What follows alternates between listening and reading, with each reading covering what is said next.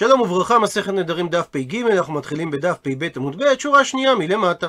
לאחר שהביאה הגמרא את דברי רב יהודה אמר שמואל, שאישה שנדרה משתי כיכרות, ובאחת מהם יש עינוי נפש ובאחת אין עינוי נפש, ואמר שמואל, שמתוך שהבעל יכול להפר לה את הנדר שיש בו עינוי נפש, אז הוא מפר לה גם את הנדר לגבי הפת שאין בה עינוי נפש. הביאה הגמרא בגרסה השנייה את דברי רבי יוחנן, שחלק על שמואל וענה לרב אסי, שהבעל מפר את הנדר רק לגבי הפת שיש בה עינוי נפש, והוא לא מפר את הנדר לגבי הפת שאין בה עינוי נפש. ועל כך, אי טבעי, הקשה רב אסי לרבי יוחנן את השאלה הבאה. וראשית נזכר בדיני נזיר. אדם שנדר להיות נזיר, קיבל בכך על עצמו עשר מצוות מן התורה.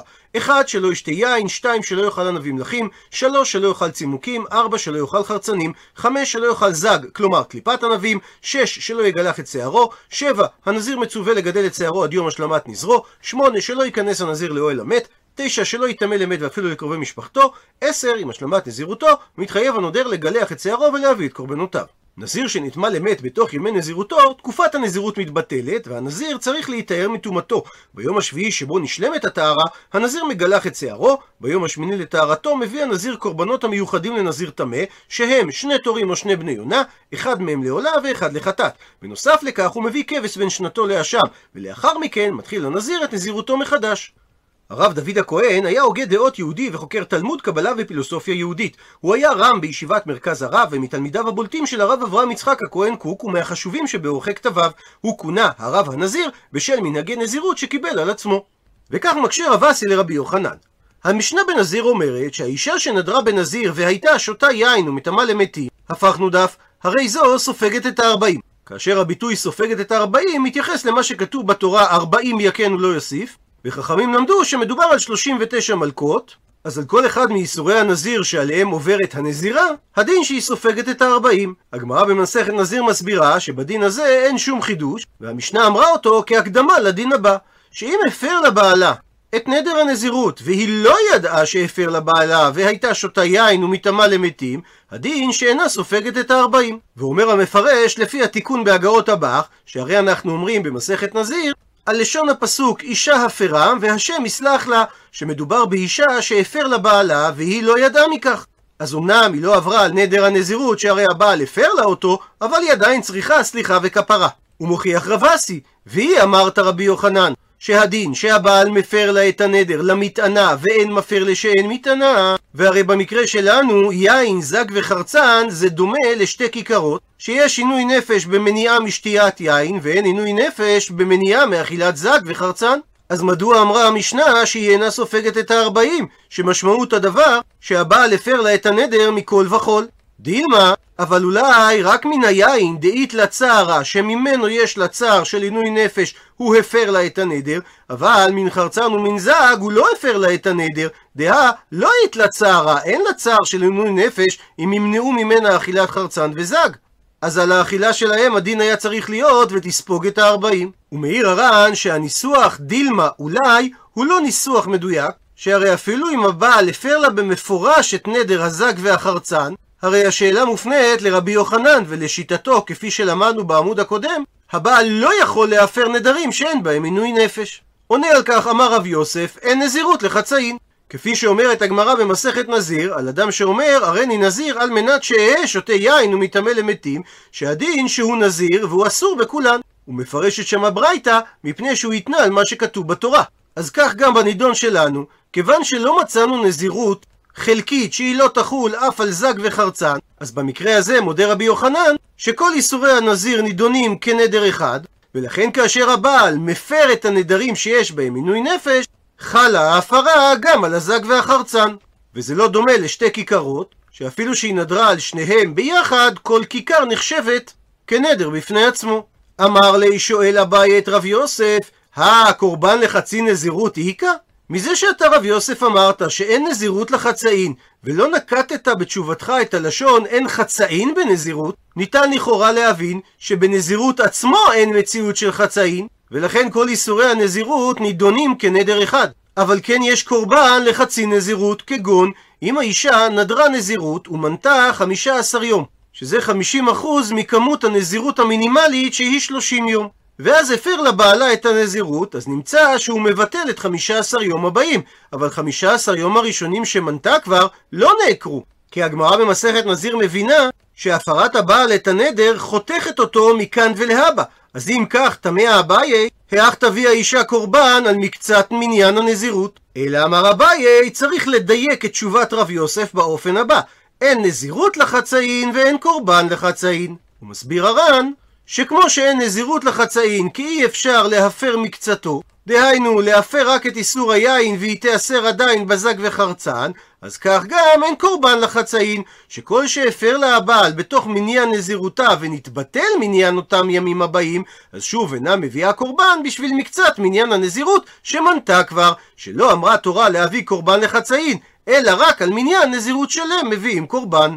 מי טבעי מקשה הגמרא על אביי ממקור תנאי, שאומרת הברייתא במסכת נזיר, האישה שנדרה בנזיר ונטמעה למת, והפרישה בהמתה עבור קורבן אשם, שנזיר טמא, כפי שכבר למדנו, הוא מביא אשם וחטאת העוף ועולת העוף. ואת כל אלו היא הפרישה קודם שהיא תתחיל למנות נזירות טהרה. וממשיכה הברייתא, ואחר כך הפר לבעלה את נדרה. אז הדין שהיא מביאה חטאת העוף ואינה מביאה עולת העוף. עד לכאן לשון הברייתא ומקשה הגמרא. והיא אמרת אביי שאין קורבן לחצי נזירות, אז עמי מדוע היא מביאה חטאת העוף? שהרי בעלה הפר לה את הנזירות. ולפי דבריך היא לא הייתה צריכה להביא קורבן בכלל. דוחה הגמרא את הקושייה בשאלה נגדית, ואלא מאי? אז מה אתה רוצה להוכיח מהברייתא? שיש קורבן לחצי נזירות? אבל אם כך, שלוש בהמות באי להטויי. הרי צריכה האישה להביא שלוש קורבנות, קורבן חטאת, קורבן עליו וקורבן שלמים. ולמה אמר הברייתא שהיא מביאה חטאת העוף ולא מביאה עולת העוף? אלא מתרצת הגמרא, לעולם צריך לומר כדברי אביי, שאין קורבן לחצי נזירות. וחטאת העוף דמטיה, והסיבה שאמרה הברייתא שהאישה מביאה את קורבן חטאת העוף, משום שיש דין מיוחד, דחטאת העוף מביאים גם על הספק. כפי שמצאנו שיולדת מביאה חטאת העוף, ואפילו כאשר יש ספק שהיא הפילה ואין ידוע מה הפילה, אם זה היה חתיכה של בשר או ולד ממש. אז הואיל ומצאנו שמביאים קורבן חטאת העוף גם על ספק, מה שאומר שזה קורבן קל שהוא בא אפילו על ספק, אז האישה שציירה עצמה מן היין מתחילת הנדר עד שעת ההפרה, תביא קורבן חטאת העוף. ממשיכה הגמרא אייתי והקשה רב אסי שאלה אחרת על רבי יוחנן, שאומרת הברייתא הבאה ממסכת נזיר. האישה שנדרה בנזיר ונטמאת, ואחר כך הפר לבעלה, הדין שהיא מביאה חטאת העוף ואין מביאה עולת העוף. והסיבה לדבר, כפי שראינו קודם, שאין קורבן לחצי נזירות. רב אסי, ואי אמרת רבי יוחנן, שהבעל מפר למטענה ואין מפר לשאין מטענה. הפכנו דף, מדוע היא לא מביאה את כל קורבנות הנזיר? שהרי דילמה מיין דאית לצערה הפר לה, אבל מטומאת מת דלית לצערה לא הפר לה. ואם כך, נמצא שאפילו לאחר הפרת הבעל, היא עדיין מוזרת על הטומאה. וכיוון שכן, זה לא נקרא לעניין הטומאה חצי מניין של נזירות, שהרי היא חייבת להשלים את כל מניין נזירותה בטהרה. אז מדוע אמרה הברייתא שהיא פטורה מלהביא את קורבנות הנזיר? אלא ודאי משמע שמתוך שהוא מפר ליין שיש בו עינוי נפש, הוא מפר גם לטומאה שאין בה עינוי נפש. וזה עומד בסתירה לדברי רבי יוחנן. אמרי אמרו על כך את התשובה הבאה, שטומאת מת נמי אית לצערה. בהימנעות מטומאת מת יש צער של עינוי נפש, ולכן יכול הבעל להפר את הנדר הזה. והמקור לכך דכתיב, פסוק בקהלת, טוב ללכת אל בית אבל מלכת אל בית משתה, באשר הוא סוף כל האדם, והחי ייתן אל ליבו. ותניא, ושנינו על כך בברייתא, שהיה רבי מאיר אומר, מה הכוונה דכתיב והחי ייתן אל ליבו? ענה על כך רבי מאיר, דאיספוד יספדון לי, דאיבקון יבקון לי, דאיקבור יקברוני. שהחי צריך לתת אל ליבו, שישתדל לעשות עם אחרים, כדי שיזכה ויעשה לו כמו שהוא עשה. שכמו שהוא ספד למת יספדון לו כשהוא ימות, שכמו שהוא בכה על המת יבכון עליו כשהוא ימות, וכמו שהוא קבר את המת, כך יקברו אותו כשהוא ימות. ואם האישה תימנע מלהיטמא למתים, יש בדבר עינוי נפש, כי היא יודעת שזה יגרום שלא יכבדו אותה בשעת מיתתה. ואומרת המשנה, אישה שאמרה, קונם שאני נהנה לבריות. זאת אומרת, מה שאני נהנית מן הבריות תהיה עליי כקונם, אז הדין שהבעל אינו יכול להפר את הנדר. ולמרות הנדר שלה, ויכולה היא ליהנות בלקט שכחה ובפאה. שכיוון שבמתנות העניים הללו מופיעה המילה יתרה, תעזוב, ולא כתוב בהם נתינה, זה אומר שאין בהם טובת הנאה לבעלים. אלא זה הפקר לכל, ולכן כאשר היא לוקחת מלקט שכחה ופאה, היא אינה נהנית משל הבריות. ועל אותו עיקרון, אדם שאמר, קונם כהנים לוויים נהנים לי, שהוא אסר על כהנים ולוויים לקחת מנכסיו, הדין שהם יתלו על כורחו מהתרומות והמעשרות שהוא הפריש, שהרי תרומות ומעשרות זה ממון כהנים ולא ממון בעלים. אבל אם הוא אמר, קונם כהנים אלו ספציפית ולוויים אלו ספציפית נהנים לי, אז הדין במקרה כזה, שיתלו כהנים ולוויים אחרים את התרומות והמעשרות שלו. הוא מדייק את הגמרא מהמשפט הראשון במשנה, קונם שאני נהנה לבריות שהבעל אינו יכול להפר לה, עלמא זאת אומרת שזה לא נדר עינוי נפש, שהרי הבעל לא יכול להפר אותו. אז אם כך בהכרח, אפשר דמיתזנה מדילי, שהיא יכולה לאכול משל בעלה, שאם לא כן, אז זה ודאי עינוי נפש. אז מזה ניתן להסיק, מכלל דבעל, לאו בכלל בריות הוא. שהגדרת הבעל כלפי אשתו אינה נכללת במילה בריות שמהם היא נדרה איסור הנאה. אבל מקשה הגמרא, אם הסיפא תאמר שמסוף המשנה ניתן לדייק, שכתוב והיא יכולה ליהנות בלקט שכחה ופאה, משמע אבל מדי בעל לא אכלה, אלא רק מדברים שהם הפקר. עלמא זאת אומרת שהבעל הוא כן בכלל בריות הוא, ולכאורה יש לנו סתירה בין הרישא והסיפא.